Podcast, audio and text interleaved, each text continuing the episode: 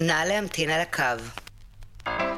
אתם מאזינים ומאזינות ל"איך אני יכול לעזור", הפודקאסט שחוקר את עולם השירות עם גל זלזניה. מטעמך בטוב, טוב, טוב, טוב, טוב. נא להמתין בבקשה.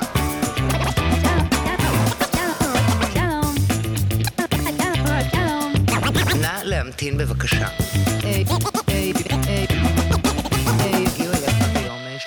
בין השעות 9 ל-12. שלום, אתם מאזינים ל"איך אני יכול לעזור". אני גל זלסניאק, והיום אנחנו מארחים את ענת גפני, מנהלת מערך השירות וחוויית המטופל באיכילוב. כבר שנים שענת מפתחת את השירות בתחום הבריאות בארץ בלא מעט בתי חולים, ואין ספק שהיא נחשבת לחלוצה בז'אנר הזה. אה, והיא דווקא לא באה מעולם הסלולר. נשמע ממנה איך ניתן לשפר את השירות למטופלים, אבל גם לבני משפחותיהם. מה השתנה ביחס לתחום בעשור האחרון, ואיך הקורונה אתגרה את הכל פעם נוספת. כמובן שאם למדתם ואפילו נהניתם להקשיב, אל תשכחו לעשות subscribe ולהמליץ לחברים וחברות. אנחנו נמצאים בכל הפלטפורמות הרלוונטיות. זו הדרך הטובה ביותר להגדיל את קהל המאזינים ולדאוג שנוכל להמשיך להוציא תוכן איכותי. בואו נתחיל. שלום ענת גפני, בוקר טוב. מה שלומך הבוקר? יום ראשון בבוקר, תשע בבוקר, אה, להתחיל כאן, מרגש מאוד. גם הקדמת לי, נכון? אני בדרך כלל משתדלת, אה, אם לא להגיע בזמן, בטח לא לאחר. וואי, זה, האמת שאני חושב שאנשים שכחו כבר מה זה להקדים. אה, כאילו, האמת שהמקסימום שאני מקבל, וזה גם המקסימום שאני עושה, זה שאני מגיע מוקדם, ואז אני מחכה בחוץ כמו מפגר. ככה עד שזה, עד שאני צריך להיכנס. אז אני אגלה לך משהו, גם אני עשיתי את זה, חיכיתי קצת באוטו עשר דקות. וזהו, ובאתי. אה, אה, אז את מנהלת מערך השירות אה, וחוויית המטופל באיכילוב, רציתי להגיד את זה נכון. אמרת זה נכון. ו, ובניגוד להרבה אנשים שדיברתי איתם בפודקאסט, את לא מגיעה מעולם הסלולר. כאילו זה, זה כאילו, כולם מגיעים מעולם הסלולר, חוץ מענת גפני. אז בואי תספרי לנו קצת כאילו את ההתקדמות שלך, כי היא, היא מעניינת. אה, אז באמת, למעשה, מהתפקיד הראשון שלי אחרי הצבא, אני במערכת הבריאות. אה, חיפשתי... אה, רק אני רוצה להגיד שאני גם כן הייתי במערכת הבריאות, אני הייתי צלם הצבאי של אה, מקרפ"ר אה, אה, אוקיי. בצה"ל, אה, של חיל הרפואה, אז ראית כמה דברים אה, ואת כל. הבוסים שלכם אני אה, צילמתי במהלך הזמן. אה, בדיוק אוקיי. עכשיו נמצאים שם למעלה, כל הנחמן. כשהם היו צעירים מאוד. כן, אז בוא נמשיך, כן. אחלה. אז באמת, אה, אחרי הצבא חיפשתי עבודה, הייתי קצינה, חשבתי ש... אתה יודע, כשאתה יוצא מהצבא, קצין, אתה חושב שכל העולם פרוס בפניך, ואז לאט לאט אתה מגלה שזה לא כך, צריך, צריך להתחיל מלמטה, מה שנקרא. אה, ואז התחלתי בתל השומר, בסקר מנהלים, הייתי שם שלוש שנים, מקביל ללימודים, סיימתי את הלימודים, מדע המדינה וסוציולוגיה בבר אילן, ואז אמרתי, אני רוצה לתפקיד ניהולי. ואז אה, שירותי בריאות כללית, פתחה קורס למנהלות אדמיניסטרטיביות המרפאה, התקבלתי והתחלתי, וככה למעשה נכנסתי לכללית. רגע, אבל זה כאילו, מנהלת אדמיניסטרטיבית, מה התפקיד? זה כאילו... זה לנהל מרפאה, החל מניהול של היומנים, מנהל צוות, ממש לדאוג שהמרפאה לתפקד מבחינה אדמיניסטרטיבית. אה, הייתי בתפקיד הזה כמעט שנתיים, פתחתי מרפאה בראש העין בזמנו, אה, ואז אה, בלינסון פתחו סקר מנהלים, וחיפשו המנהלת המסתרטיבית שתקים את סקר מנהלים בבלינסון. ומכיוון שבאתי בתל השומר, היה מאוד טבעי שאני אה, אלך לשם, וככה למעשה התחלתי בבתי חולים, אה, התחלתי בבלינסון, הקמתי שם את הסקר מנהלים, אה, ואחרי שנתיים עברתי לבית חולים השרון, ששם הייתי אחראית שירות לקוחות ופניות הציבור, ותמיד אני אומרת שבשרון עשיתי שירות, מה שחשבנו שבזמנו זה שירות. בשרון הייתי תשע שנים, תשע שנים נהדרות, בית חולים משפחתי, קהילתי, חם, באמת מקום אה, מעולה לגדול, לגדול בו ולהתפתח. אה, והשינוי למעשה אה, החל בתחום של השירות וחוויית מטופל במערכת הבריאות ובתי חולים בפרט לפני כעשר שנים. רגע, אבל בוא נחזור אחורה. את כן. אמרת שעשית שם תשע שנים את מה שאת ראית כשירות. נכון. אז בואי נדבר על מה ראית כשירות. כשירות באמת ראיתי אה, זמני המתנה, ראיתי תנאים, ראיתי תנאי אשפוז, ראיתי באמת דברים שהם אה, מאוד אה, אה, טבעיים לעולמות של שירות אחרים. אה, איך, איך הנציגת שירות מקבלת אותך, אה, אם זה בחיוך, אם, אה, אם, אם ייצוגית, לא ייצוגית, כל הדברים הללו, באמת המעטפת יותר. אה, והשינוי החל באמת לפני, כמו שאמרתי, לפני עשר שנים, שהכללית הקימה את אגף השירות בהנהלה הראשית, במקביל אה, גובשה תפיסת שירות, תפיסה שהיא מדברת מעבר למעטפת. זאת אומרת, אה, תפיסה שמדברת שחוויית המטופל זה חלק אינטגרלי מהטיפול הרפואי ומשפיעה עליו. זאת אומרת, זה כבר לא רק הנראות והחיוך ואיך הנציגה מקבלת או איך הרופא או מקבל אותך, אלא הרבה יותר, הרבה יותר מזה. עמוק. הרבה יותר עמוק. אה, נעשו מחקרים, תכף אנחנו נדבר על זה, נרחיב על זה, מהמחקרים, יש על זה עולם שלם כל הנושא הזה. אה, כל התנאים והסביבה וזמני המתנה, כל הדברים שנמדדים בעולמות אחרים זה גם חשוב, זה גם נמדד וגם מטפלים בזה, ואנחנו גם מטפלים בזה גם באיכילוב אה, ובבתי חולים אחרים.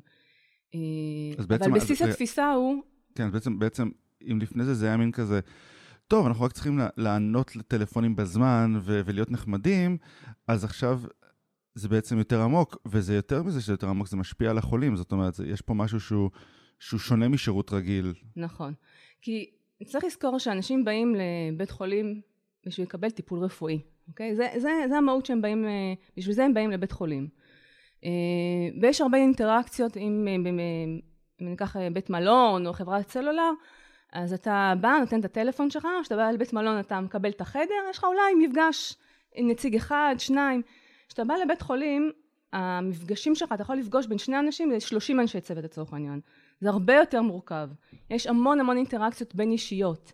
אה, המון המון שיתוף, יש מערכת יחסים מה שנקרא, בין המטפל למטופל. יש הרבה מאוד אה, יחסי אמון. אתה כמטופל צריך אה, לקבל את האמון, את הביטחון שאתה הגעת לאיש צוות הכי טוב, המומחה הכי טוב בתחום שלו. מומחה, אנחנו מדברים מומחה מבחינה מקצועית, זאת אומרת, יודע מה הוא עושה בחדר ניתוח או בטיפול שהוא נותן לי, או האחות או האח שמטפלים בי, וכמובן כל הנושא של האנושיות והאמפתיה והחמלה, שזה דברים שהם בייסיק המערכת שלנו. זאת אומרת... bedside manner. סליחה? bedside manner, נכון? זה איך שקוראים לזה ב... זה, זה הנושא של החמלה והקר. כן. זה משהו שהוא, בסופו של דבר, כמו שאמרתי, בחברת סלולר, אתה מביא את הטלפון שלך, אוקיי, תתקנו לי את מה שיש שם תקלה. ואז אם אתה רוצה לשאול על החוויה, אז אתה תשאל את הטלפון שלך, תגיד, איך זה שבמעבדה שם פירקו אותך שם והחליפו לך שם איזה צ'יפ או משהו. פה זה על הגוף שלך, זה אתה הולך ועובר את מה ש... את החוויה, מה שנקרא. נכון. אה, איך בדקו אותך, אה, האם הסבירו לך, האם התייחסו לחששות שלך, לפחדים שלך, האם אפשרו לך לשאול שאלות, אה, האם שיתפו אותך. היום כל הנושא שיש מגמה של שיתוף, מה שנקרא. שיתוף בסיכונים, בסיכויים. אתה חלק, מקיימים, הציפייה האמת לקיים איזשהו שיח עם המטופל. גם החלוקה תמיד הייתה בעייתית, זאת אומרת, אני זוכר שהיו כאילו שתי אפשרויות. הייתה אפשרות של אה, בוא לא נדבר מול החולה, שאז באיזשהו שלב אמרו, אין דבר כזה יותר, צריכים לדבר מול החולה. חלק ו- מה... והיה את ה... בוא נעשה את הסיבוב ונדבר מעל החולה. מה שחשוב לדעת זה שהעולם היום רפואה היום שונה ממה שהיה בעבר. אם בעבר הרופא היה יודע הכל, אז היום המטופלים קוראים בדוקטור גוגל מה שנקרא, ורשתות חברתיות, וחברים, ופורומים למיניהם. אז המטופל או המטופלת שמגיעים לצוות הרפואי כבר בא עם איזשהו ידע כלשהו. אה, והרופאים והרופאות צריכים, והאחיות, כל, כל הצוות הרפואי צריך לדעת, להכיר שזה העולם שלנו. שהידע הוא כבר לא בהכרח אה, אה, אצלי כמטפל, כמטפלת, אבל לא בהכרח, אני כמטופלת, לא בהכרח הידע שאני יודעת, או בהכרח הידע הנכון. זאת אומרת, יש סימפטומים מסוימים שיכולים להיות סימפטומים של מספר מחלות, וקראתי עליהם בדוקטור גוגל, ועם זה אני באה לרופא או לרופאה, אה, ומתחילים כבר לרוץ אה, סרטים בראש, אז זה תפקיד אמת של אותו רופא או רופאה לעשות את הסדר, ולהגיד לי מה נכון ומה לא נכון. כי שוב, לא בהכרח מה שקראתי ומה ששמעתי, זה בהכרח הדברים הנכונים. אה, זה דבר אחד ככה, הייחודיות של מערכת הבריאות. אני רוצה להגיד שזה מאוד חשוב לי להגיד שה... זה אחד הדברים הכי טריקים, לדעת להגיד לבן אדם, תקשיב, אתה טועה, אני אהיה מקצוען, אבל לעשות את זה בצורה שלא תהיה מתנשאת, נכון. ולא תהיה מבטלת. ש... בש... בדרך אני חושבת שתגייס אותך, שוב, דיברנו על העיינות הטיפול, שתגייס אותך, שתבין שמה שאני אומר לך זה ההחלטה הכי נכונה, מקצועית, רפואית, אה, הכי נכונה עבורך, הכי מותאמת עבורך, אה, שנכון, קראת וכולי, אבל אה, אני למדתי כמה שנים אה, וראיתי עוד מקרים כמוך לצורך העניין, זאת אומרת, יש לי את הניסיון ואת הידע המקצועי, להגיד לך מה כן ומה לא. אה, זה דבר אחד שככה ייחודי, אני חושבת, אה, למערכת שלנו. אה, ודבר נוסף זה באמת מה שנקרא, מושג שנקרא אסימטריה, שבאמת, שיש את הפער הזה, שוב מה שדיברתי עליו עכשיו זה המושג שנקרא אסימטריה, שיש את הפער הזה בין הגורם מטפל למטופל וצריך לצמצם את הפער הזה. זה כל הנושא שבאמת מידע רפואי והדרכות ומידע למטופלים כדי באמת לצמצם את הפער הזה בין הגורם המטפל למטופל. Okay. אוקיי, אז באמת המגמה היום קודם כל באמת לדבר אל, אל, אל המטופל, לשתף אותו, לשאול אותו, הוא חלק, אנחנו רוצים שבסופו של דבר הוא יענה לטיפול, כי אנחנו רוצים איכות רפואית. ואיך הוא יענה לטיפול מה שנקרא אם הוא לא מבין, אם הוא לא יודע, אם לא מסבירים לו מה התופעות הלוואי. אז ברגע שעושים את כל הדברים האלה מבינים היום שברגע שהמטופל מבין ויודע מה הוא צריך לעשות אז בסוף הדבר נענה לטיפול ובסוף הדבר יש איכות רפואית וזה בסופו של דבר מה שאנחנו רוצים לעשות ולקבל. אה, אז זה הרבה יותר מאתגר כי באמת אה, אה, זה בדרך כלל לא ממשק אחד אלא הרבה מאוד ממשקים, הרבה מאוד גורמים והאתגר הוא ליצור באמת את החוויה הזאת כי אנחנו תמיד אומרים שהחוויה זה אוסף של, אוסף של תחנות, מסע שלם שהמטופלים שלנו עוברים וצריך לראות איך כל אחד, איך כל חוליה במסע הזה מעניקה לך את, ה, את החוויה ואת הטיפול הכי טוב שאתה יכול לקבל. ו... וזה איך, איך שאתה מרגיש בסוף הדבר, איך שאתה כמטופל, מטופלת, מרגישים, ש... איך, איך אתה יוצא מה, מה, מהמקום הזה, זאת אומרת, אותו מטופל יכול לקבל טיפול מרופא אחד וירגיש שהוא קיבל טיפול הכי טוב, את היחס הכי אמפתי והכי מכיל והכי באמת איך שהוא ציפה, ומטופל אחר יכול להגיד, להרגיש אחרת. מאוד מאוד מאתגר. אני, אני זוכר שאני אני תמיד אומר כאילו שנגיד רופא משפחה, התפקיד שלו זה לגרום לך להרגיש שמטפלים בך. זה אפילו לא המקצועיות, כמובן שמקצועיות חשובה, אנחנו לא רוצים כאילו. אנשים לא מקצועיים במערכת. אבל אני אומר, בן אדם יכול לטפל בך הכי טוב בעולם, אבל אם אתה לא תרגיש שהוא מטפל בך, ושהוא באמת רואה אותך, אפילו אם נכון. יזרוק לך בחצי משפט כאילו את מה שצריך, וזה יהיה הדבר הנכון בעולם, ואף אחד לא יעלה זה, הוא יציל לך את החיים, אתה פשוט לא תעריך את זה. נכון. אז יש משפט מאוד יפה שאני משתמשת בו, של מאיה אנג'לו, סופרת ומשוררת, שאומרת, אה, אנשים לא יזכרו מה עשית להם או מה אמרת להם, אבל הם תמיד יזכרו איך גרמת להם להרגיש. נכון. וזה באמת אה, משפט ככה מאוד חזק, שבאמת ממחיש את מה שאנחנו רוצים שהמטופלים שלנו ירגישו. ויש את זה בכל בתי החולים או... Uh, התפקיד הזה הוא יחסית, כמו שאמרתי, הוא יחסית חדש, הוא בעשר שנים האחרונות. Uh, אם נחזור ככה להיסטוריה שלי, אז באמת uh, לפני, אחרי בית חולים השרון, הייתי מנהלת השירות והשיווק בבית חולים מאיר, ארבע שנים וחצי. הטמעתי שם את כל התפיסה שהייתה בזמנו חדשה בכללית. ולאחר מכן עברתי, שנתיים הייתי בבית חולים, שני בתי חולים מיוחדים של כללית, גאה ובית רבקה. שזה בטח היה חוויה. שהיה באמת מאתגר, הייתי הראשונה בשני הבתי חולים הללו בתפקיד הזה. היום כבר התפקיד הזה קיים ב-99 אני חושבת אולי 100% מבתי החולים, גם המיוחדים מה שנקרא, גם גריאטרים, גם פסיכיאטרים. אה, זה שונה בפסיכיאטרי? זה שונה. אה, אה, זה שונה. כל בית חולים הוא שונה כי יש לך מטופלים אחרים, עם ציפיות וצרכים אחרים. ואסור לנו לשכוח את הבני משפחה ואת המלווים ש... שנמצאים שם בכל בתי החולים לצורך העניין, ואנחנו צריכים לתת להם גם להם מענה. בגאה אנחנו... נגיד יש יותר אה, דגש על המלווים והמשפחה? אני לא חושבת שיותר, אבל אני חושבת שבכל בית חולים אנחנו צריכים uh, מה שנקרא לגייס ולהיעזר בבני המשפחה uh, לטובת הטיפול של המטופלים שלנו, כי הם באמת יכולים לעזור, אם זה במידע, ואם בשיתוף, ובקבלת ההחלטות, ולפעמים גם בטיפול עצמו.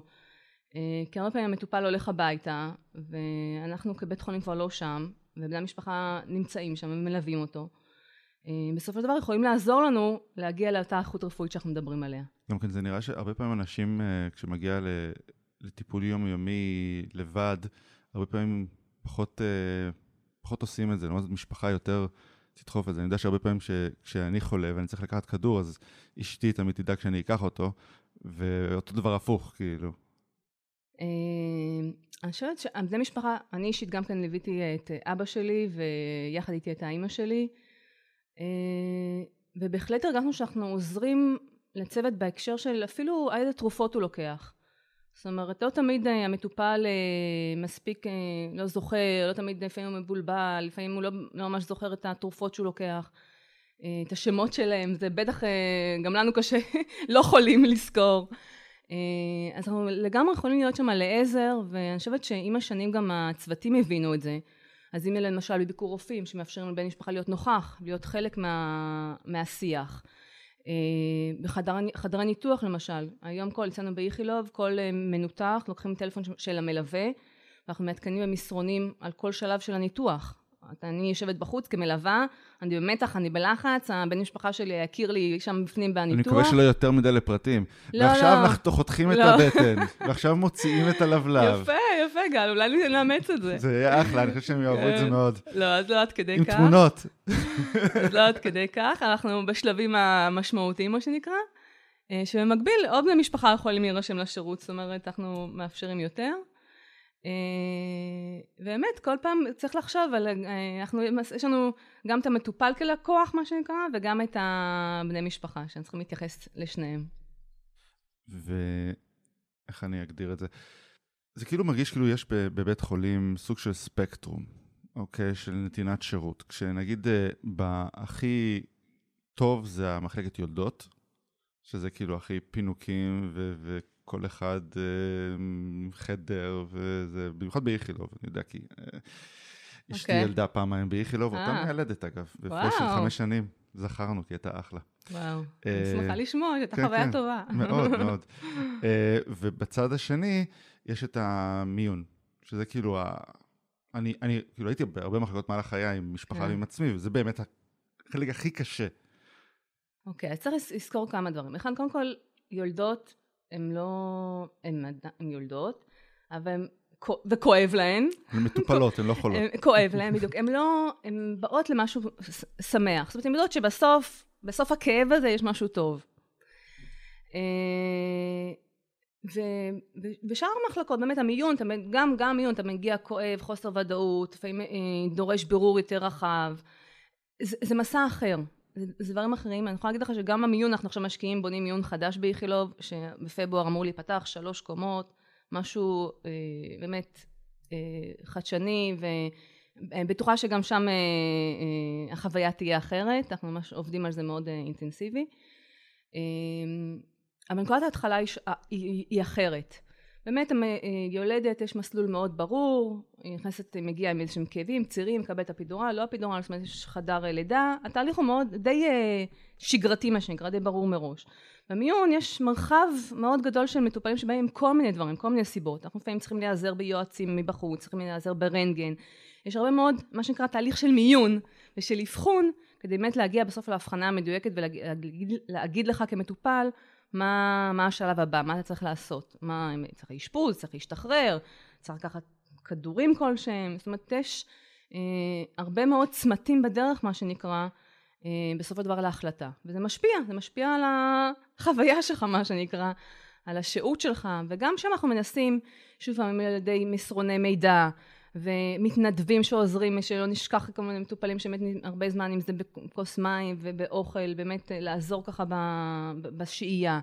הרבה מאוד שאנחנו, אה, דברים שאנחנו חושבים עליהם, גם לטובת אלה שבאים למיון שלנו. תשמעי, אני, אני חושב שבמיון יש המון אתגרים.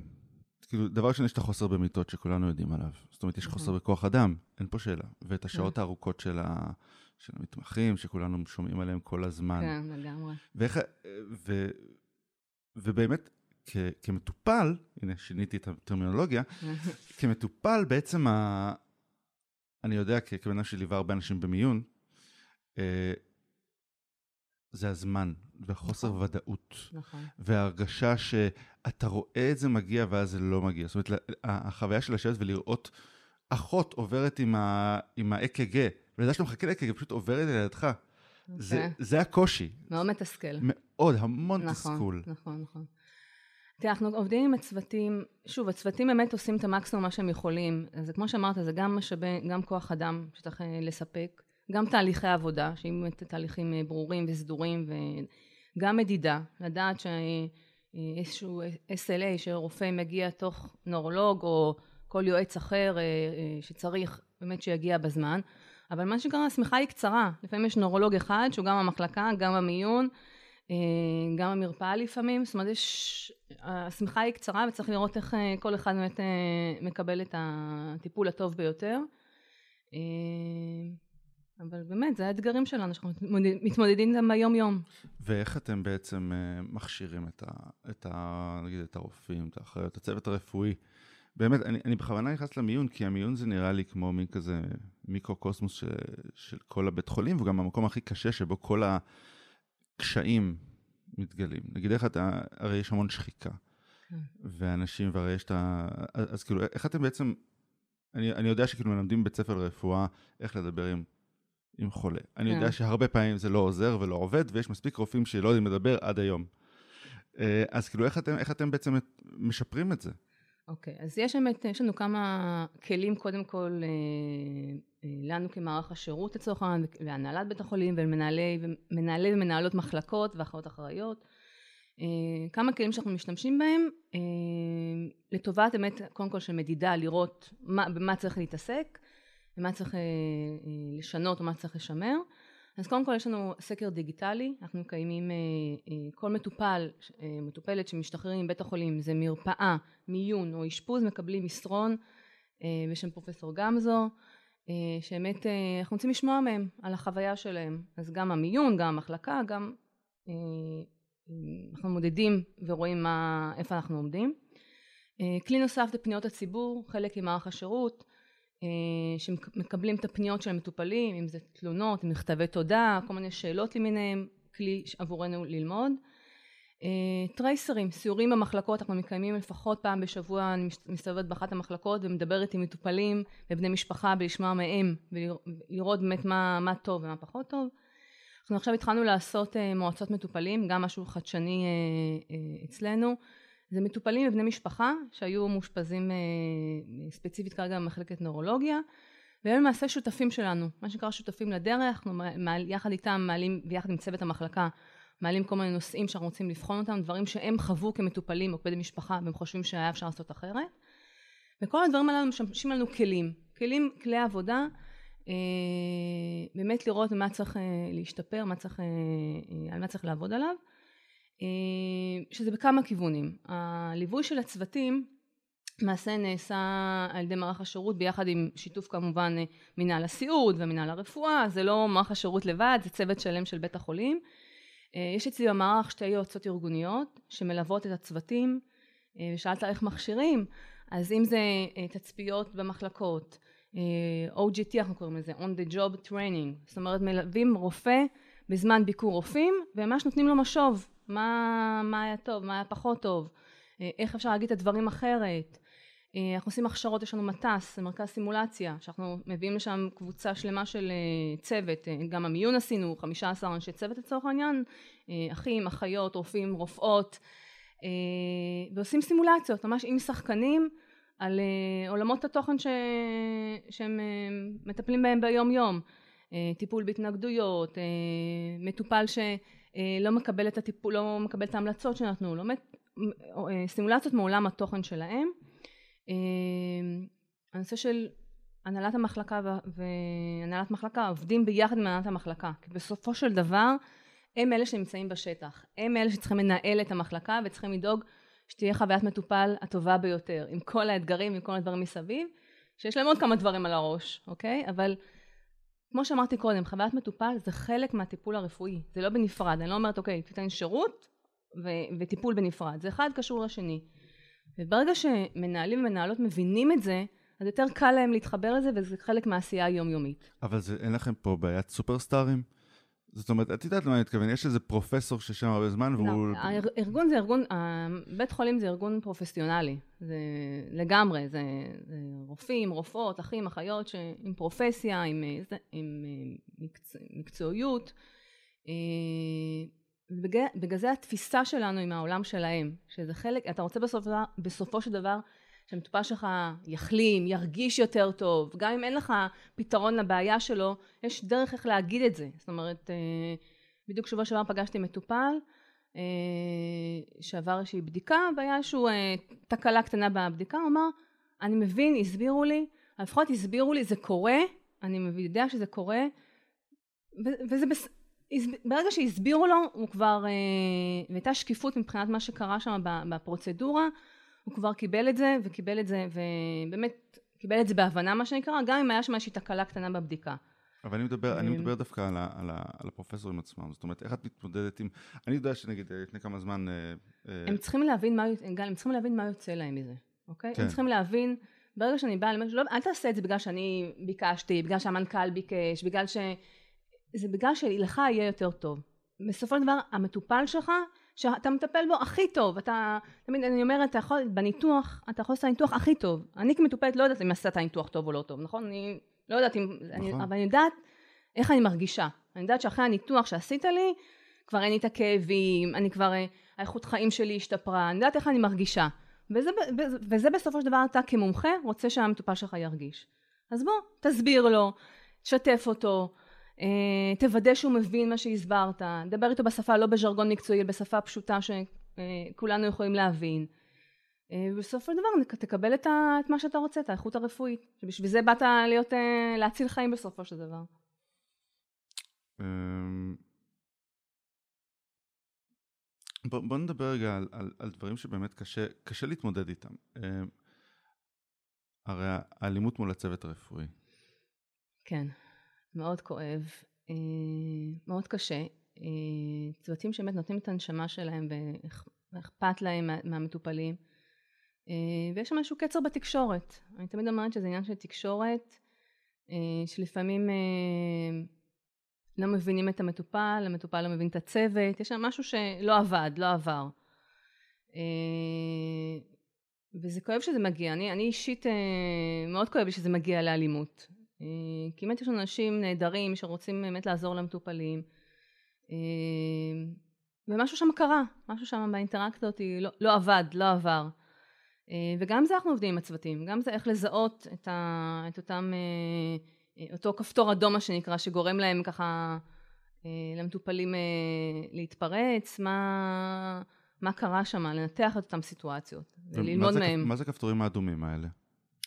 הכפתורים האדומים האלה זה למשל, אה, שאני כמטפלת אמרתי, הסברתי משהו למטופל או למטופלת, ואותו מטופל הבין את זה אחרת. שדווקא האיש צוות אחרי הסיטואציה, לא הגיע שם לאלימות פיזית, אבל האיש צוות אחרי הסיטואציה המטופל, הוא חשב עם עצמו מה היה שם. כאילו הוא ניתח את זה, מה, מה קרה שם. למה הוא הגיע ל... למה הוא הגיע ל... להרמת טון מה שנקרא.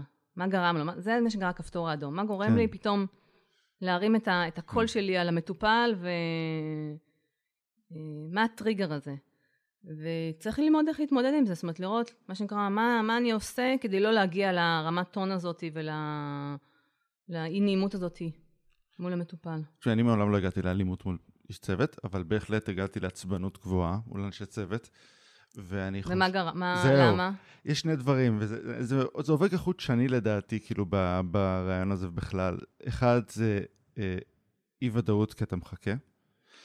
ו... ושנותנים לך תשובות בעצם בגלל זה. אתה, אתה, מה קורה איתך? אני פה כבר שעות ואף אחד כן. מרגיש שלא מטפלים בי. ו... ודבר שני זה הרגשה שהם מזלזלים בכאב שלי. זאת אומרת, אה. סבבה. לא אין... מאמינים לך. לא יודע שלא מאמינים דווקא. אוקיי. אה, תקשיב, אה, אין לי מה לעשות עם זה. כאילו, משהו כזה, זאת אומרת, כאילו, אני לא הבן אדם שיכול לפתור לך את זה. אוקיי, אז תמצא לי מישהו שכן, בגלל זה כן. אני כאן. ו, ולפעמים התשובה היא באמת, אין לי מה לעשות לגבי זה, אבל הייתי מצפה שמישהו יבוא וימצא לי... זה מה שאני אומרת, גם להסביר, כי לפעמים לרפואה, לא תמיד לרפואה יש פתרונות. וזה פוגע לך באיכות החיים, ממשיך לכאוב לך, בטח זה לא נעים. וגם את האין, אין, צריך לדעת איך להגיד. ולפעמים אני אומרת גם לצוותים, אתם עושים הרבה, הרבה מאוד דברים מאחורי הקלעים, מה שנקרא, הולכים, מתייעצים, אה, קוראים מחקרים, אה, באמת, באמת מנסים לפתור את הבעיה, לנסות מה, לראות מה מפריע לך.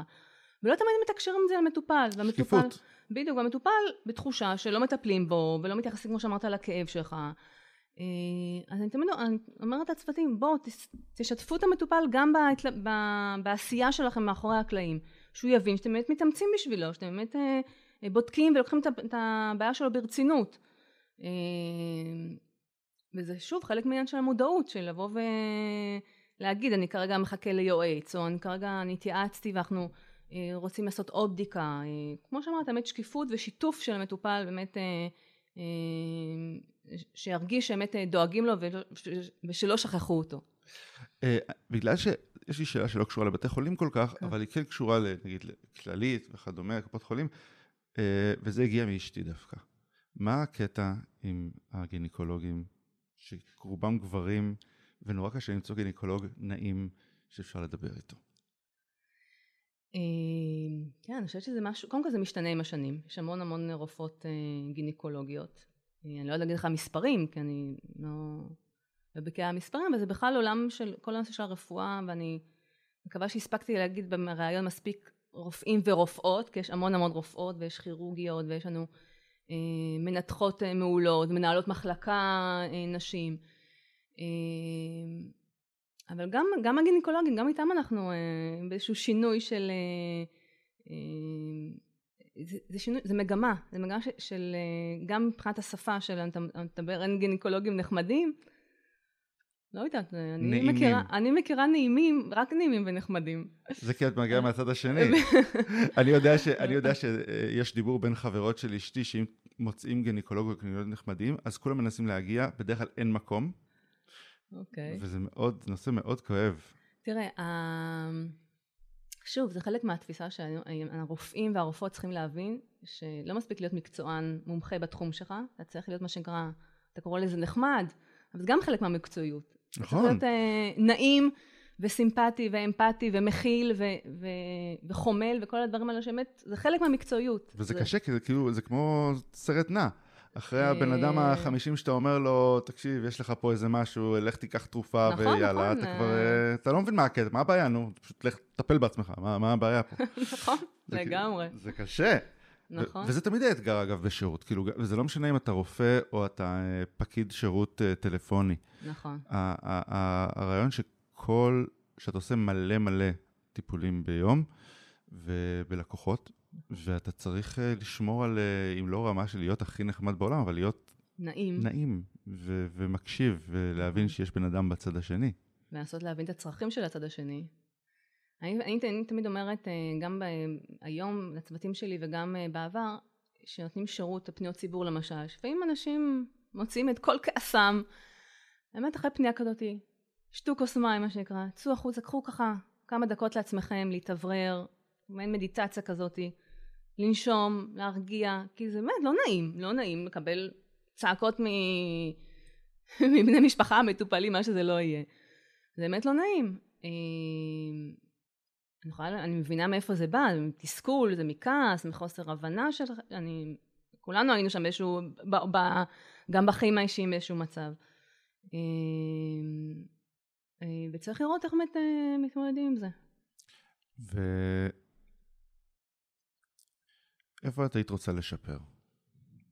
תראה, אחד האתגרים שלנו באיכילוב, כל הנושא של אה, תקשורת עם מטופלים, אה, ספציפית זה מענה טלפוני שאנחנו עושים שם שיפורים אה, מאוד גדולים, כמו בכל, עולמ, כמו בכל עולמות התקש, השירות, אה, גם אנחנו נותנים מה שנקרא אפשרויות נוספות, אם זה מיילים, אם זה צ'אטים, אם זה לקבוע תורים דרך אתר האינטרנט, כל הנושא של העדפה של הדיגיטל, מה שנקרא, ש... שבעולם שלנו זה לא ממש מלא, כי עדיין יש אנשים מבוגרים שפחות מתחברים לדיגיטל. זה תמיד הבעיה, תמיד בדיוק, הבעיה. אנחנו צריכים לתת גם וגם. אז אה, אה, גם נושא של מענה טלפוני שאנחנו משפרים, הכנסה של טכנולוגיה, כל הנושא של הקולבק, מה שלא היה בעבר, אז כבר כמעט ברוב המרפאות אצלנו. מנהלים את זה, זה כלי בקרה שאתה יכול לראות מי השאיר אה, אה, טלפון, ומוודאים שחוזרים אליו, משהו שלא היה, אז נכנס בשנה האחרונה. אה, כל הנושא שבאמת דרך אתר האינטרנט שאפשר לקבוע תורים, לא חייבים להגיע לנציג שירות, לא, לא חייבים להגיע למוקד זימון תורים, אפשר דרך האתר לקבוע תורים, אפשר דרך האתר לשלוח פנייה למוקד וחוזרים, אה, צ'אט, גם פניות ציבור, אה, הוספנו את האפשרות לפנות דרך הצ'אט, באמת כל הנושא הזה של תקשורת עם המטופלים שלנו, לאו דווקא בטלפון, שזה מאוד, עדיין מאוד נדרש ועדיין מאוד נפוץ. חושבת שבמיוחד בעולמות שלנו. אה, באמת לפתוח אה, ערוצים נוספים אה, למטופלים שלנו, ובכלל להכניס את כל הנושא של הדיגיטל, באמת לשפר את החוויה. אז אם זה אחד הנושאים הכואבים שגילינו, לצורך העניין כיסא גלגלים, אני עד היום זוכרת שאבא שלי היה בדרך לבית חולים, היה מתקשר אליי ענת, אני בדרך לבית חולים, תגיד לי לכיסא גלגלים. איך תתחיל לחפש בכל הבית חולים כיסא גלגלים. אז יש לנו היום עמדות דיגיטליות, אנשים לא צריכים להיות בלחץ של למצוא כיסא, יש כרגע שלוש עמדות, אנחנו הולכים עוד להרחיב את זה, יכולים להשאיל כיסא בעמדה דיגיטלית. מה זה כמו, כמו בשדה תעופה?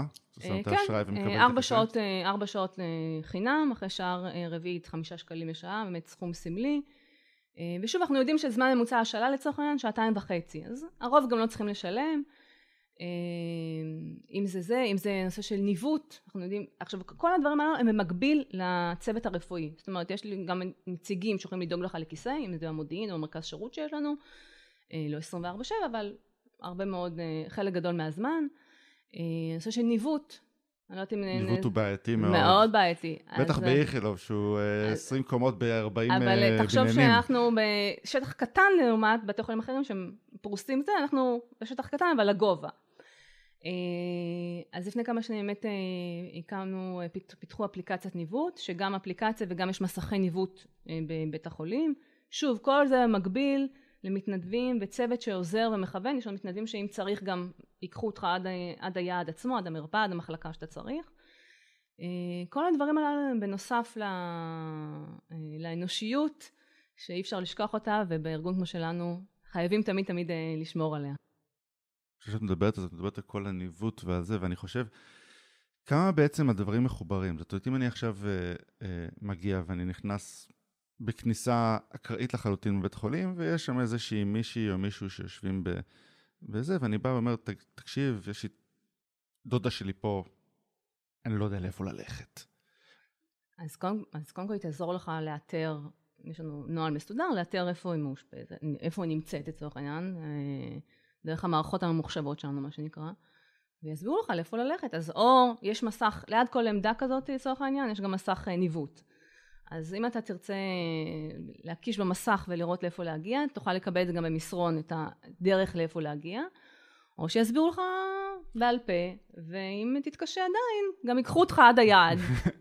לא, כי לדעת שזה בפנימית אה, ב', זה ה... אז הכל, הכל כן. אם היא מאושפזת, דרך כן. המערכות אה, אפשר לאתר. אה, אוקיי, בואי רק, אה, אני אשמח לשמוע באמת, אה, דבר אחרון להיום, הייתי מאוד שמח לשמוע על תקופת הקורונה קצת. זה בטח היה אתגר גדול מאוד, כן, אה? כן, ממש. זה... שם ראיתי אנשים כועסים ו- ומוצאים החוצה ו... תראה, בהתחלה, תראה, בגל הראשון, למשל במיון, לא אפשרנו לבני משפחה להיכנס. אז נתנו פתרון, הקמנו, אתה, גם אם אתה מונע משהו, אם אתה אומר, תמיד אני אומרת לה, אם אתה אומר לא על משהו אחד, צריך להגיד מה כן. אוקיי? אה, ואז נכון. באמת הקמנו אה, מוקד אה, משפחות, מוקד למשפחות, זאת אומרת בני משפחה שלא יכולו להיכנס למיון, אז היום לכל אחד יש, לרובנו יש טלפון, אפשר להתקשר ולעדכן, אבל עדיין, אם לא יכולת לעדכן, או היית במצב שלא היה לך טלפון, משהו כזה, היה מוקד שקישר בין בני המשפחה למטופלים שנמצאים בפנים בתוך המיון. שוב, כמובן ברמה של מידע בסיסי וכולי, באמת להרגיע ומה שצריך, שצריכים לדעת. אמ, ואני מזכירה לך שאנחנו בית חולים הראשון שהכניס בני משפחה למחלקות הקורונה. אמ, לא, אי אפשר היה להיכנס, אתה זוכר את ה... big deal, כן, לה... אני זוכר. וזה זה, זה מאוד, זה היה מאוד קשה, גם הצוותים, ובטח, בטח לבני המשפחה, שרואים את היקיריהם או יק... אה, שם בתוך המחלקה ואי אפשר לגעת, אי אפשר לשים את היד. אמ, באמת הייתה תקופה מאוד אה, ככה מסתכלת על זה אחורה זה וואו גדול, גם מול הצוותים שצריך אה, להגן עליהם. אה, אני כמנהלת מערך שיש לי מרכז שירות שיש שם עובדים שנותנים שירות פרונטלי אה, להתחיל לשים כפפות ומסכות ומגן פרקספקס כדי לשמור עליהם אתה צריך לדאוג גם לצוותים שלך שהם בסיכון יותר גדול מכלל האוכלוסייה כבר יכולים להסתגר בבית לא לצאת להזמין משלוח מה, מהמכולת מהסופר ובזה לגמור את העניין. פה הצוותים באים לעבודה וגיליתי צוות מסור, נאמן, פשוט באמת לא אה, השאירו את כל הפחדים מה שקרה אה, אה, מחוץ לבית החולים ובאו באמת אה, לתת את השירות אה, התגלתה סולידריות, אני חושבת, בתוך הבית חולים, בתקופה שבאמת אה, אתה מגלה את כל, ה, את כל הטוב שיש אה, בעובדים שלנו. וזה למידה, זאת אומרת, הלכנו לישון בלילה עם משהו אחד, קמנו בבוקר עם הנחיות אחרות, אוקיי, מה עושים? איך מתמודדים עם זה? זהו, היתרון הגדול שלא היו פקקים. כאילו, תוך נכון. עשר דקות הגעתי ל... שווה את כל הקורונה, שווה את כל הקורונה. רק בשביל זה. וואי, שחזור פקקים זה היה הטראומה הכי גדולה בעולם. לגמרי. אה, וגם כן, זה גם כן עושה, האמת שמרקס גם כן בא לטובת המטרה שלך. אה, אחרי דבר כזה, כולם הרבה יותר אה, מגובשים ומאמינים אחד לשני וסומכים אחד על השני. נכון. יחד עם זאת גם יש איזושהי שחיקה. זאת אומרת, זה שנה וחצי של ups and downs, זאת אומרת שגל יורד, יורד, נרגע קצת, אוקיי? יצאנו מזה. חגגנו אפילו בהיכל התרבות בתל אביב. ואז עוד הפעם, זה, הפיקים האלה מאוד מאוד, אתה יודע, מתרגלים לשינויים, אבל באיזשהו מקום אתה רוצה כבר, אוקיי, בואו נחזור לשגרה, בואו כבר לא נגביל את מספר המבקרים, אה, לא נגביל את מספר האנשים במעליות, לא נצטרך להשמיע, לשמור על מרחק ועטה מסכה. אה, ואז עוד פעם, אז כל הגלים האלה באמת אה, אה, לא פשוטים, וכמובן דורש מאיתנו התמודדות חדשה, אבל את המיומנות הזאת של אוקיי, מחלקת קורונה פותחים תיק, יודעים כבר מה צריך, מה, מה צריך לארגן, אה, לאט לאט לומדים את זה. מקווה שלא נצטרך יותר. לא, חושבת שדיברנו הרבה. אני חושבת שזה נושא שהוא מאוד מאוד חשוב ואני באמת מרגישה סיפוק מאוד גדול ברמה האישית אה, מהתפקיד. יש לנו אנשים נפלאים, ואני תמיד אומרת שכל מי שעובד במערכת הבריאות באמת רוצה לעשות רק טוב, אה, וצריך תמיד לדעת אה, איך לעשות את זה. וזהו, ואני אאחל לך רק שניפגש רק, תמיד אני אומרת, רק בלידות. רק בלידות. אני חושב שאנשים בעיקר יהיו שמחים לדעת שהבית חולים אשכרה מנסה להשתפר. אני חושב נכון. שזה, הרי זה א', א', ב' בשירות, כאילו, זה משהו שהוא ברמה... זה לדעת שמנסים. ברמה האסטרטגית, זה בראש מעייניו של פרופסור גמזו, אה, שגם שם מנכ"ל משרד הבריאות קידם את הנושא הזה מאוד. אה, הוא פוגש מדי שבוע, פונים אליו במיילים כל הזמן אה, מטופלים, הוא מזמין אותם, מזמין אותם ללשכה שלו, ואני, הוא ואני יושבים ביחד עם מטופלים, בני משפחה, ושומעים ורואים במה אפשר להשתפר. מאוד מאוד חשוב לו ולשאר חברי ההנהלה. וזה אי אפשר לבד. תמיד חייבים את uh, כל ההנהלה לטובת העניין, כי מערך אה, שירות לא מספיק, באמת זו עבודה משותפת של כלל ההנהלה של בית החולים, ששמה את זה על סדר היום, uh, מקצה לזה את המשאבים, את הזמן, וזה כיף, זה כיף באמת שיש, לנו פארט, שיש לי פרטנרים לתהליך הזה. ממש. טוב, תודה רבה שבאת. בכיף. ו... רק בבריאות. מת לראות איך את עוד תשפרי את המערכת. רק בבריאות. תודה. תודה שהאזנתם. את הפרק הפיק אלעזר סלוטקי ואת המוזיקה המהממת יצר עידו מימון. ואם אתם נהניתם מהפרק, אל תשכחו לעשות subscribe, לדרג אותנו באפליקציית הפודקאסטים שלכם ולספר לאנשים שאתם חושבים שיכולים להפיק ממנו תועלת. שבוע טוב ובהצלחה.